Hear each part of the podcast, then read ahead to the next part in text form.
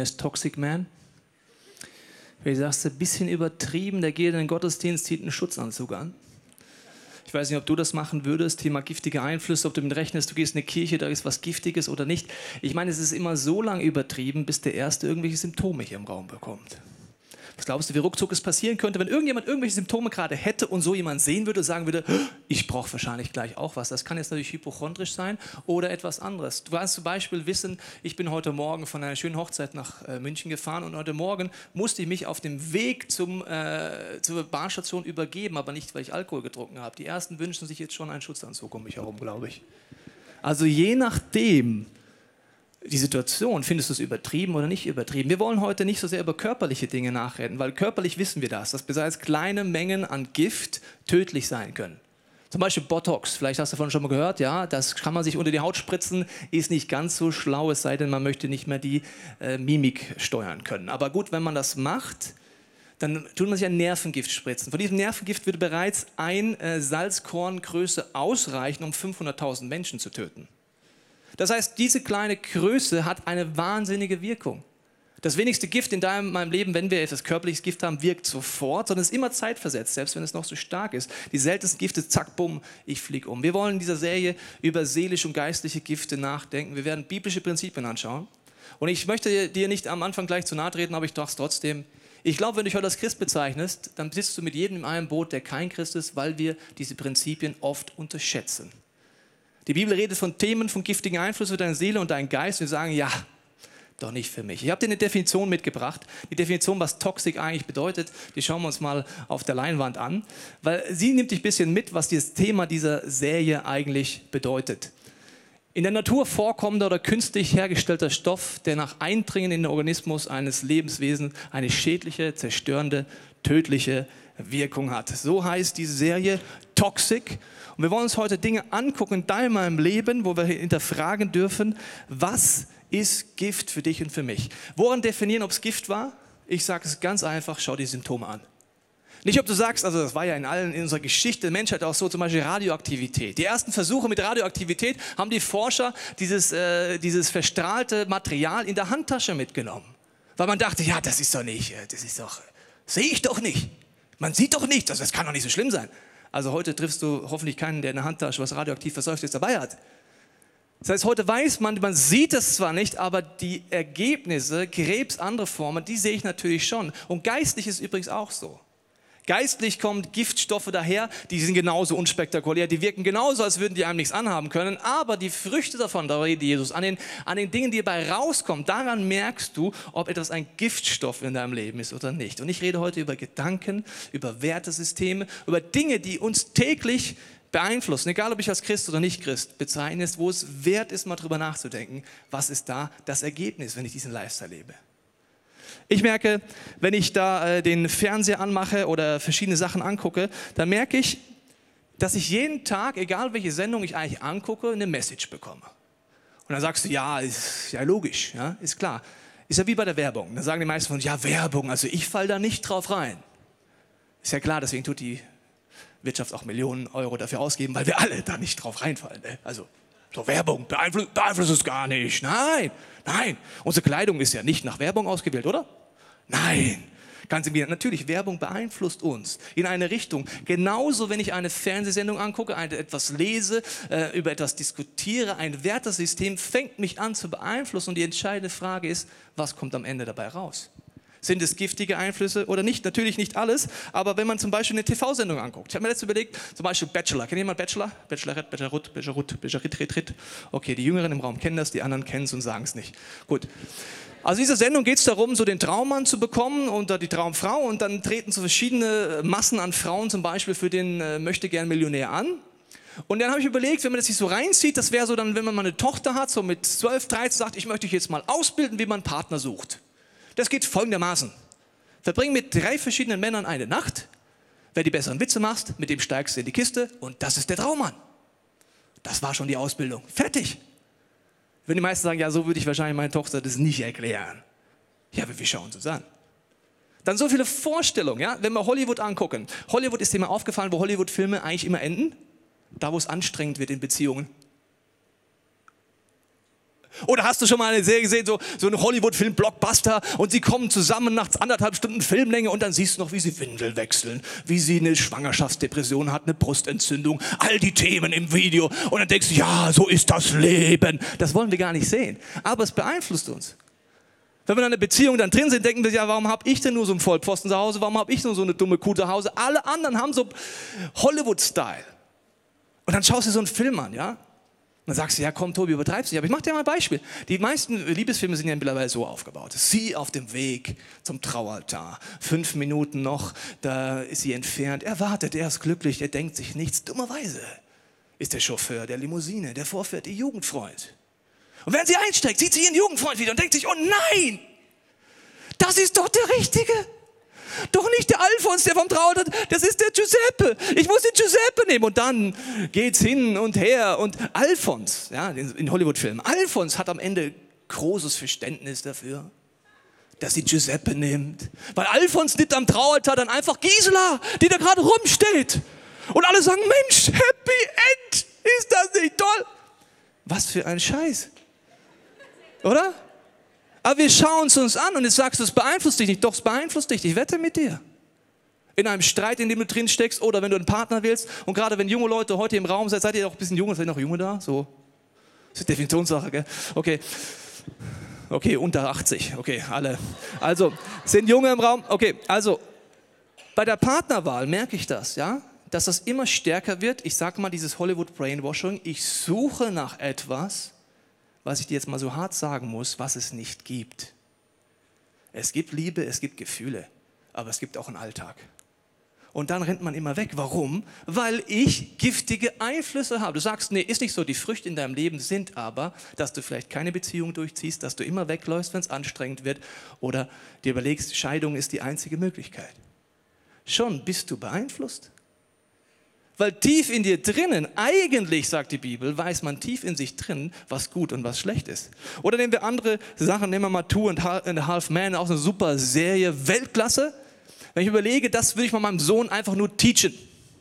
Sag, Benedikt, ich erkläre das Leben. Also, das Ziel des Lebens ist, dass du ein verhaltensgestörter, beziehungsunfähiger, Ende 20-Jähriger wirst, der mit einer Frau nach der anderen ins Bett geht, möglichst mit zwei gleichzeitig sich nicht binden kann. Und das ist wirklich das Leben.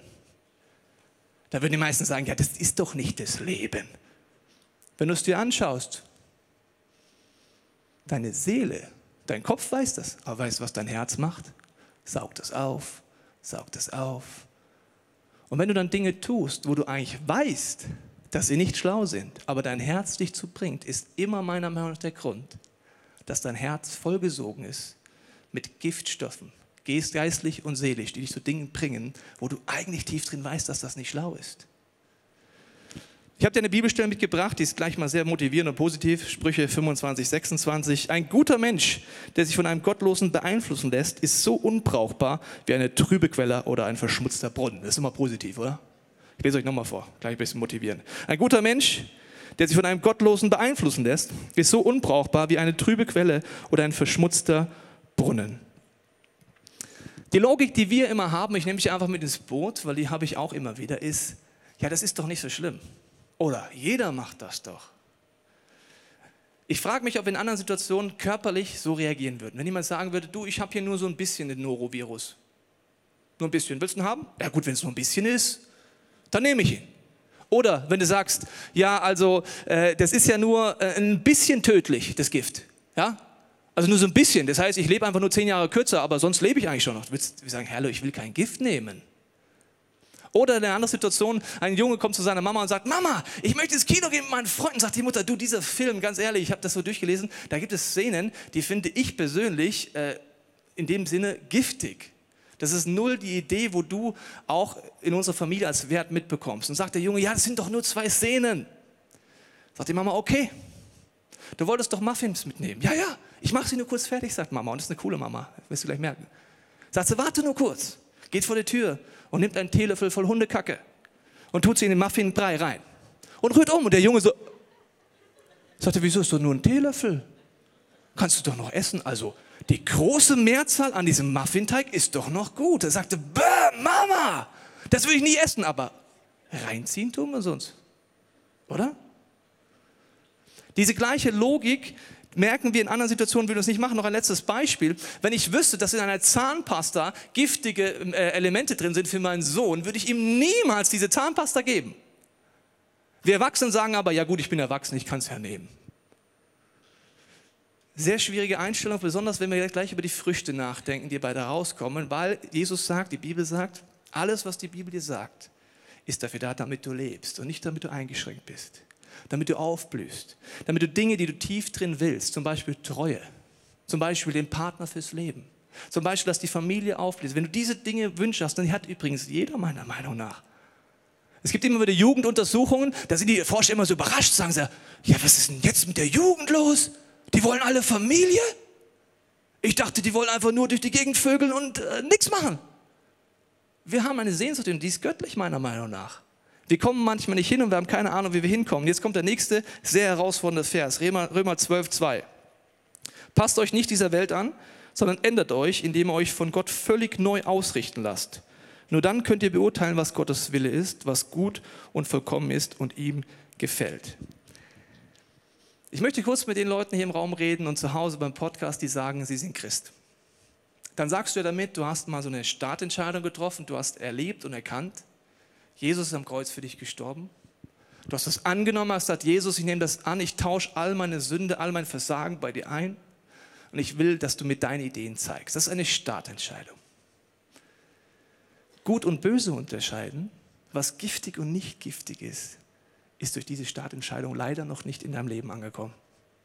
Hier heißt es, ich wiederhole es nochmal, passt euch nicht dieser Welt an, sondern ändert euch, indem ihr euch von Gott völlig neu ausrichten lasst. Nur dann könnt ihr beurteilen, was Gottes Wille ist, was gut und vollkommen ist und was ihm gefällt. Erstens, es muss eine, von Gott aus eine Bewegung kommen. Ich muss es zulassen. Wenn ich es nicht zulasse, wird es nicht passieren. Und erst dann kann ich beurteilen, was Gift ist in meinem Leben. Natürlich, wenn ich darüber nachdenke, sehe ich die Früchte und merke an diesem Punkt, okay, ich gebe da der Bibel vielleicht dann recht, wenn ich darüber nachdenke, aber die erste Reaktion in unserem Leben ist, dass wir die Bibel oft falsch lesen. Viele Menschen lesen die Bibel oder hören von Christen, dass es ein Buch ist, das verurteilt, das Moral hochhält. Und weißt du, was ist, wenn du dich verurteilt fühlst? Du wirst eigentlich immer mit zwei Reaktionen antworten. Entweder mit Scham, das heißt, du schämst dich, ziehst dich zurück, willst nicht drüber reden, oder durch Verteidigung. Wenn mich jemand verurteilt und ich mich ungerecht behandelt fühle, verurteile ich mich oder ich habe Scham in meinem Leben. Beides Reaktionen, sagt die Bibel, wenn wir Gott noch gar nicht kennen. Jesus sagt, diese Bibel ist dafür da, sie aufzuschlagen, in einen Spiegel zu schauen, zu schauen, wo gibt es giftige Einflüsse. Nicht mit dem Ziel, dich zu verurteilen, sondern sagen, schau, und das sind die konkreten Möglichkeiten, dass dein Leben aufblüht, wenn du es willst. Und das ist leider kein Automatismus, muss alle Christen im Raum hier sehr enttäuschen.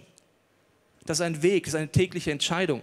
wir wollen uns jetzt mal ein Beispiel angucken, wo ich sage mal die Message am stärksten ist, wenn du Medien anschaust. Und zwar ist es die Message, dass Sexualität möglichst von der Ehe fernzuhalten ist. So will ich es mal ausdrücken.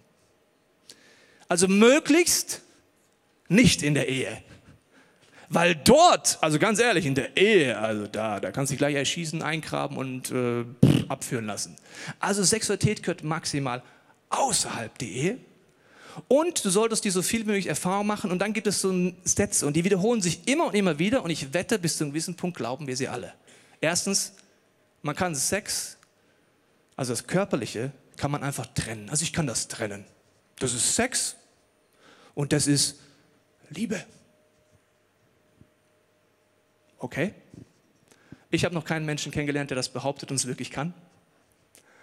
Aber das wird dir behaupten, dass Sex überhaupt nichts mit dir zu tun hat. Das ist so wie, also ich kann trennen, Kaugummi kaufen und auf Toilette gehen. Das sind zwei verschiedene Sachen. Die Bibel sagt dir etwas komplett anderes und ich möchte mit dir auf eine kleine Reise gehen, weil die Bibel redet davon, dass im ersten Teil der Bibel heißt es, du sollst die Ehe nicht brechen. Da heißt das hebräische Wort Naab, du sollst keinen Sex außerhalb der heterosexuellen Ehe haben. Da gehört jetzt gleich ganz schön viel mit rein. Also da gehört 5 gegen Willi mit rein. Wer es nicht weiß, fragt seinen Nachbar, der erklärt dir, was das ist. Also gehört fünf gegen Willi mit rein, da gehört Pornografie mit rein, da gehört Sexualität außerhalb der Ehe mit rein, da gehört jede Art von Sexualität, Mann mit Mann, Frau mit Frau, alles gehört dort mit rein, sondern innerhalb eines geschützten heterosexuellen Rahmens. Und jetzt werden die Ersten schon sagen, ja, jetzt gefällt es mir schon nicht mehr. Weil sie es auf dem Anklageort hören. Wenn dir das jetzt nicht gefällt, dann hörst du es auf dem Anklageort und nicht auf dem Einladeohr. Ich möchte es dir kurz erklären am Beispiel Sexualität. Ich glaube, wir alle haben die Sehnsucht nach Liebe und nach Annahme. So kommen wir auf die Welt. Aber weißt du, was das Problem ist? Wir kommen so dermaßen egozentriert auf diese Welt, das glaubst du gar nicht. Wenn du nicht glaubst, schau dir ein Baby an. Also das Baby hat Hunger, was macht's? Da sagt die Mutter, du, ich bin gerade ein bisschen gestresst, ich habe eine Brustentzündung, ich kann nicht so schnell, kannst du warten? So ein Baby vollkommen wurscht, egal was mit der Mutter ist gib mir Futter und zwar jetzt. Ja? Dann hat es irgendwo Wehwehchen. Also du kommst egozentriert auf die Welt und es herausfindet, du bleibst auch egozentriert, es sei denn, du findest mit Gott einen anderen Weg. Was hat das mit Sexualität zu tun? Weil du dich nach, nach Liebe, nach Nähe sehnst, ist oft Sexualität, wird dir vorgegaukelt als die Lösung. Die Lösung, einfach Nähe zu spüren, Liebe zu spüren, äh, ein gutes Gefühl zu haben. Und es ist hormonell ja auch so. Egal, was ich dir jetzt alles aufgezählt habe, von 5 gegen Willi bis Pornografie, es ist kurzfristig ein gutes Gefühl. Das ist wie Fastfood. Fastfood schmeckt erstmal gut. Wenn ich davon nur ernähren würdest, dann würdest du sterben. Gibt es einen schönen Kinofilm zu, kann man sich mal angucken. Und wenn du jetzt auf diese Reise gehst und sagst, ich will eigentlich mich erfüllen, dann ist es genau der Punkt, dass ich gerne als Loch in mir bezeichne. Jeder von uns hat Löcher in uns und wir versuchen sie zu stopfen. Wir wünschen uns Liebe, wir wünschen uns Ruhe. Vielleicht können wir mit uns gerade selber nicht umgehen. Vielleicht haben wir Emotionen, vielleicht haben wir Druck, vielleicht irgendetwas. Und das kannst du jetzt unterschiedlich füllen. Mein Lieblingsbeispiel, wenn du mich länger kennst, kennst du es schon, aber es bleibt mein Lieblingsbeispiel und deswegen hörst du es jetzt nochmal, ist, du kommst abends nach Hause, bist schlecht drauf, du hast ein Loch in der Seele und kommst auf die Idee, das mit Süßigkeiten oder mit Essen zu füllen. Du weißt, wenn du es tust, dass es nicht funktioniert. Du weißt, dass du dich danach sogar schlechter fühlst, leerer fühlst, dass das Loch mit Schokolade nicht zu stopfen ist, weil es in deiner Seele ist. Das gleiche Prinzip probieren wir oft durch Sexualität. Wir versuchen ein Loch in unserer Seele zu stopfen durch etwas Körperliches und das klappt genauso wenig wie mit Schokolade. Und dann haben wir, kommen wir in Situationen rein, und vielleicht sagst du mit dir das nichts zu tun, aber dann kommen wir in Situationen rein vielleicht, vielleicht kennst du das aus deinem Leben, wo du eine Beziehung eingehst und wenn du ganz ehrlich bist und hinterfragst, warum hast du die Beziehung angefangen? Wegen mir. Damit ich mich nicht so alleine fühle, damit ich mich besser fühle. Das sagt keiner im Assessment, im Speeddating so. Ja? Das kommt ziemlich scheiße an. Wenn du sagst, willst mit zusammen sein, ich habe da ein Loch und du bist für mich da. Das sagt keiner. Du sagst immer, ja, ich will dich lieben. Und dann äh, wird es praktisch im Alltag oder auch nicht. Und ich kann genauso egozentriert sein und genauso wie ich einen Joint in dem Moment nehmen, kann ich Sexualität nehmen. Ich kann sogar einen Partner durch One-Night-Stands und anderes missbrauchen, damit ich ein gutes Gefühl habe. Das Problem ist, dass du dich jedes Mal, wenn du dich abseits von göttlichen Themen bewegst, danach nicht erfüllt sein wirst. Danach leerer sein wirst. Danach genau den Schokoladeneffekt haben wirst und nicht dorthin kommst, wofür eigentlich Sexualität designt ist ein geschützter Rahmen, wo zwei Menschen geistliche Prinzipien leben und nicht nur, weil sie verheiratet sind, liebe Ehepaare. Nur weil ein Pastor den Segen über dich drüber gefegt hat, heißt das noch lange nicht, dass du diesen Prozess von Römer 12 lebst und dich von Gott völlig neu ausrichten lässt. Also manche Paare sind vollkommen frustriert. Letztens kommt ein Paar zu mir und sagt, ja, Tobi, wir haben mit der Sexualität gewartet und jetzt ist es irgendwie nichts. Dann habe ich gesagt, ja gut, habe ich mal nachgefragt, welche Prinzipien leben Sie? Wissen Sie, wie Sie sich vergeben können, wie Sie neu anfangen können, wie Sie überhaupt kommunizieren? Weil Sexualität ist in göttlicher die Kommunikation zwischen zwei Menschen, die sich vertrauen können. Das ist ein Trainingsfeld. Und jedes Mal, wenn du Sex hast, dann tust du ein Vertrauenshormon ausschütten. Das sagt dir, ich vertraue dieser Person. Eigentlich eine göttlich schlaue Idee, wenn das Vertrauen gerechtfertigt wäre. Letztens sagt jemand zu mir, ja, aber Tobi, weißt du, deswegen heirate ich ja nicht. Weil, also Scheidung, das wäre mir zu krass. Dann habe ich gesagt, jetzt fassen wir nochmal zusammen. Du bist der Meinung, indem du mit dem Partnerin zusammenziehst, in einer Wohnung lebst, mit ihr Sex hast, alles teilst und es dann auseinandergeht, einfach easy going ist, weil du nicht verheiratet bist? Auf welchem Planet lebst du denn eigentlich? Jede Trennung und je intensiver sie war mit Körper, Seele und Geist, hinterlässt dermaßen Wunden an der Seele, dermaßen Wunden an deinem Geist. Und wenn du verheiratet bist, ist das in dem Sinne sehr, sehr, sehr ähnlich. Ich glaube, viele können, wenn sie ehrlich werden, hier in diesem Raum sagen, mein Herz ist eigentlich ein Trümmerfeld, weil ich zwar vom Kopf her wüsste, was Gottes Idee ist, aber mein Herz sehnt sich immer wieder nach und ich mache immer wieder Dinge, das ist wie so ein Trümmerfeld von alten Beziehungen. Und mir hilft dieses Bild, als ich meine Frau kennengelernt habe und ich an dem Punkt war, dass wir ehrlich uns erzählt haben, wie unsere Vergangenheit aussah, als wir diesen Jesus noch nicht kannten, war das eigentlich so wie mit diesem Bild. Es war so, wie wenn wir unsere Sexualität uns schenken wollen, aber als ich die Sexualität meiner Frau schenken wollte, hatte ich zwar den Wunsch, dass sie die Erste ist und dass ich der Erste bin, aber in Realität sah das anders aus. Jede Partnerschaft, die du eingehst, außerhalb von dieser Idee, je intensiver sie ist, hinterlässt Spuren. Das ist wie ein Teil von dir, das dort noch festhängt. Und dann schauen wir den, machen wir den Fernseher an, schauen die Medien an und glauben ernsthaft bis zu einem gewissen Punkt auf die Idee. Ja, also du musst auf jeden Fall Erfahrung sammeln. Ne?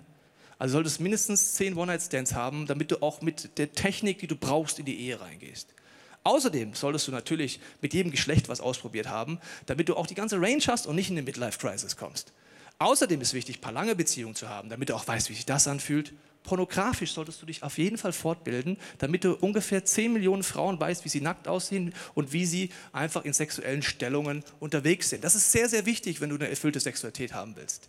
Außerdem ist es wichtig, dass du möglichst oft 5 gegen Willi spielst und möglichst eintrainierst, dass es nur um dich geht.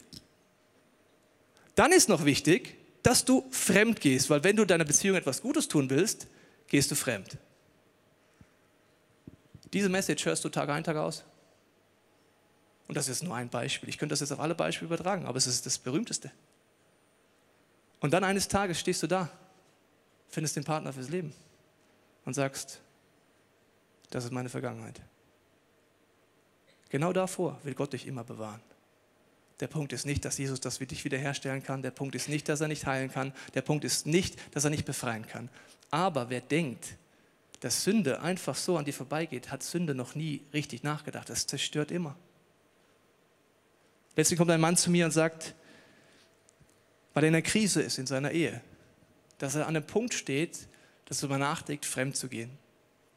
Und ich habe gesagt zu ihm, ich verstehe den Gedanken, weil du willst gerade vor der Situation zu Hause weglaufen. Ich verstehe, dass der Konflikt wirklich groß ist mit deiner Frau. Nur wenn du ernsthaft denkst, dass das die Lösung ist, dann lass dir jetzt etwas sagen, was ich wirklich auch genau 100% so meine.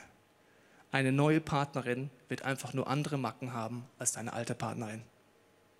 Mit deiner neuen Partnerin wirst du einfach nur andere Konflikte haben als mit deiner alten Partnerin. Das heißt, du kommst wieder an die gleichen Punkte, du kannst vor dir selber nicht weglaufen. Und du tust auch deiner Beziehung nichts Gutes. Mir hilft immer das Bild erstens mal aus der Männersicht, wie lange so ein Fremdgehen dauern wird. Das sind so 3,7 bis 4,8 Sekunden, wo es für einen Mann so richtig toll ist. Und für die paar Sekunden machst du alles kaputt. Das wissen wir ja in der Theorie. Wir wissen, dass es nicht schlau ist, nach Hause zu kommen und sagen, Frau, Kinder, setzt euch mal alle an einen Tisch. Der Papa hat gute Nachrichten. Ich habe mir überlegt, wie können wir unsere Familie aufpimpen? Zweijähriger Sohn, fünfjähriger Sohn, achtjährige Tochter, 13-jährige Tochter. Der Papa hat sich was ausgedacht. Ich bin mal fremd gegangen. Und? Super, oder? Selbst ein zweijähriges Kind wird da nicht klatschen. Selbst ein zweijähriges Kind weiß in diesem Moment, es ist alles kaputt. Jesus kann wieder aufbauen. Das ist richtig. Aber du kannst entscheiden, wie stark du Einflüsse in dich ranlässt und wie stark du in eine Richtung gehst, die dich selber zerstören wird. Und das kann man jetzt in alle Bereiche übertragen, weil am Ende für den Tag geht es darum, dass Jesus mit dir einen Weg gehen will. Wer bist du? Wie wertvoll bist du? Was hat Gott in dich reingelegt? Und ich habe gesagt, die heterosexuelle Ehe die Bibel hält einen Spiegel vor und redet davon, dass Gott die Menschen als Mann und Frau geschaffen hat. Das ist, wenn ich mir Facebook in Amerika angucke, so dermaßen nicht mehr am Puls der Zeit, weil da kannst du zwischen 50 Geschlechtern wählen. Also bei vier hört es bei mir persönlich auf, aber 50 Geschlechter kannst du wählen. Das kannst du auch machen. Nur tief drin, glaube ich, haben wir eine Sehnsucht, ein Wissen und man nennt es, die nennt es ein Gewissen. Dass tief drin eine Stimme in uns ist, sagt, eigentlich sollte es anders sein. Aber ich kann es nicht, ich habe keine Ahnung, wie ich hier rauskomme, ich bin hier in Gefühlschaos drin. Und Jesus sagt, genau da fängt das Kreuz an zu wirken, dass Gott übernatürlich wirkt, dass ein Wiederherstellungsprozess anfängt. Da, wo wir denken, wir können es nicht, wo es Scham ist. Oder wo wir denken mit der Argumentation, es ist doch normal. Eine Lieblingssätze heute sagen, es ist doch normal. Es ist doch normal, weil jeder Pornografie sich reinzieht.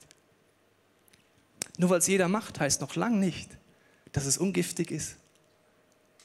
Es gab Zeiten in der Radioaktivität, habe ich gesagt, da hat auch jeder radioaktiven Müll in der Gegend rumliegen lassen. Es war trotzdem tödlich. Es ist keine Argumentation, ob es jeder macht, sondern dass man ehrlich wird vor sich selber und vor Gott. In 1. Korinther 6, 12 heißt es dazu noch, es ist alles erlaubt, sagt ihr. Das mag stimmen, aber es ist nicht alles gut für euch. Mir ist alles erlaubt, aber ich will mich nicht von irgendetwas beherrschen lassen. Ich glaube, es ist entscheidend, wie neu eine Entscheidung zu treffen, wenn du sagst, du willst mit diesem Gott durchstarten, dass du heute sagst, Gott, hilf mir, deine Dimensionen zu denken. Nicht, was das Brainwashing jeden Tag mit mir macht, sondern wie du das siehst. Und das Gewissen ist so, sagen viele Leute, wie ein Dreieck, das in der Magengegend ist. Und das Dreieck dreht sich und du spürst es.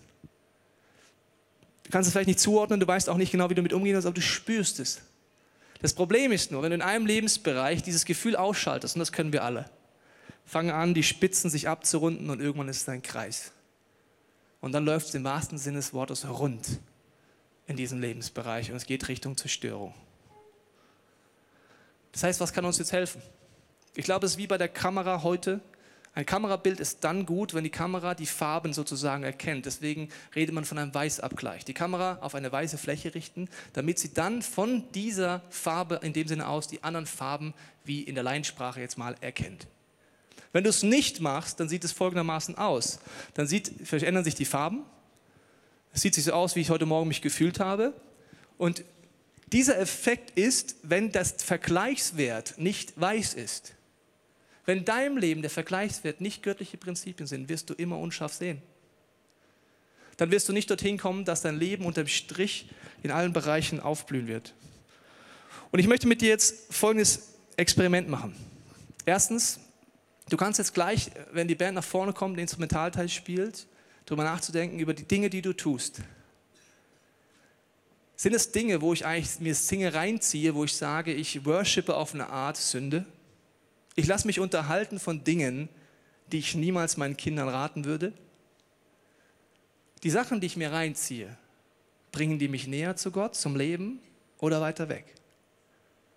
Wenn diese Antworten dir einen Hinweis geben, kannst du dann Folgendes machen. Du kannst dann die Zeit nutzen, du hast ein weißes Blatt Papier auf deinem Sitz gehabt und einen Stift. Du kannst die Zeit nutzen, Dinge aufzuschreiben, sagen, das sind Bereiche in meinem Leben, da merke ich diese giftigen Einflüsse. Oder merke ich, mein Gewissen schlägt an. Ich habe keine Ahnung, wie ich mit umgehen kann. Vielleicht bist du gerade in Identitätskämpfen als Mann, als Frau in der Sexualität oder wo ganz anders.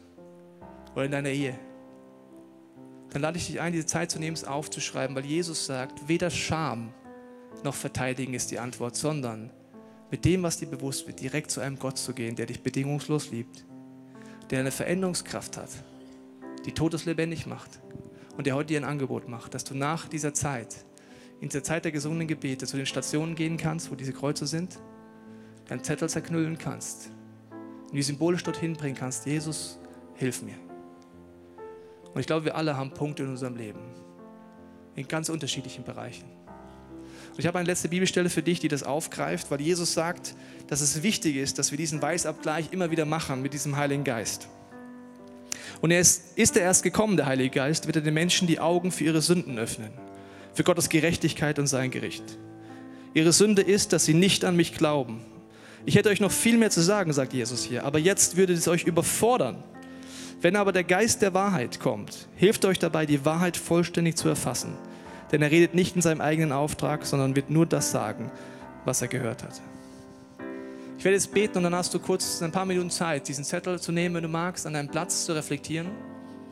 Wenn du diesen Jesus noch nicht kennst, kannst du die Zeit auch nutzen und sagen, Gott, mich wühlt viel auf, ich bin vielleicht auch emotional durch diese Predigt, aber zeig mir mal, ob es so einen Weißabgleich gibt, ob es etwas Göttliches gibt, was ich im Moment nicht denken kann. Jesus, ich danke dir, dass du jetzt jede Person abholst, hier in diesem Raum, zu Hause, am Bildschirm, dass du jetzt unser Herz klopfst. Heiliger Geist, ich bete jetzt, dass du Dinge aufdeckst, unsere Herzensaugen aufmachst, dass da, wo wir vielleicht seit Jahren schon Ausreden haben oder wo wir äh, das Gewissen beruhigt haben, indem wir es einfach zugelassen haben, dass du da uns wieder sensibel machst. Heiliger Geist, öffne uns die Augen. Wo gibt es giftige Einflüsse und wo wollen wir auch Dinge stoppen in unserem Leben und sie heute bei dir eintauschen?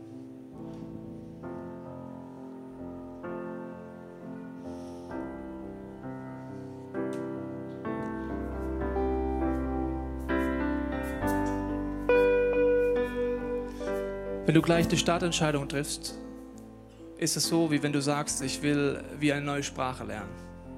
Dieses völlig neu ausrichten lassen auf göttliche Gedanken ist ein Prozess. Das ist für mich so wie eine Sprache lernen. Als ich Französisch gelernt habe in der Schule, habe ich mit Vokabeln angefangen. Am Anfang war es mühsam. Ich musste jeden Satz übersetzen und habe gedacht, was mache ich denn hier eigentlich? Bis wir beim Frankreich-Austausch waren und ich drei Wochen in einer Familie gelebt habe, die nur Französisch konnte. Irgendwann habe ich aufgehört zu übersetzen. Irgendwann habe ich am Ende sogar auf Französisch geträumt weil die Sprache normal wurde. Das sind Prozesse. Das sind für dich Prozesse, wenn du heute die Startentscheidung triffst, sind das Prozesse, wo du sagst, ich brauche wie eine Umgebung, wo Leute mir helfen, klarer zu werden, den Nebel loszuwerden. Vielleicht ist es eine Small Group, vielleicht deine Beziehung, deine Ehe, vielleicht Freundschaften. Aber ich glaube, das brauchst genau so, wie diese neue Sprache zu lernen. Und ich werde jetzt beten, dass du jetzt die nächsten Minuten nutzen kannst, wenn wir ein paar gesungene Gebete haben hier, als Plattform durch den Gott zu gehen. Du wirst zu diesen Stationen gehen können, du kannst an deinem Platz äh, stehen oder sitzen und mit diesem Gott weiter kommunizieren. Jesus, ich binde jetzt jeden Scham in diesem Raum und jede Schuldgefühle, die die Menschen hier runterziehen. Und ich spreche über deinem Leben Freiheit aus. Ich spreche über deinem Leben aus, dass Gott dich liebt, dass er Gewaltiges mit dir vorhat, dass er dich bedingungslos liebt. Dass du aufhören kannst, heute mit diesem Tag dich zu verteidigen, dich zurückzuziehen vor Gott, dass du aufhörst, vor ihm zu fliehen, sondern dass du heute die Arme ausstreckst und sagst, Gott, du weißt eh schon alles und ich komme jetzt zu dir. Jesus, du kennst die Scham im Bereich Sexualität in diesem Raum, die, äh, die Wünsche und äh, Triebe, die oft in uns sind. Du siehst aber auch die ganzen anderen Bereiche, Jesus. Ich danke dir, dass du, Heiliger Geist, jetzt kommst als Geist der Wahrheit, dass du jedem, der das will, zeigst neu, wo wir vielleicht mit Medien anders umgehen können, wo wir neu reflektieren, was ziehe ich mir wirklich rein und was auch nicht. Und ich danke dir, Jesus, dass du uns diese Bibel geschenkt hast, als Weißabgleich, als Spiegel, um dir zu, zu dir zu gehen. Jesus, wir wollen jetzt einfach zu dir gehen, mit diesen Liedern, aber auch mit diesen Stationen sagen, Gott, wir brauchen dich, wir brauchen dich als Retter Retter. Jesus, du bist als Retter gekommen. Dafür danke ich dir.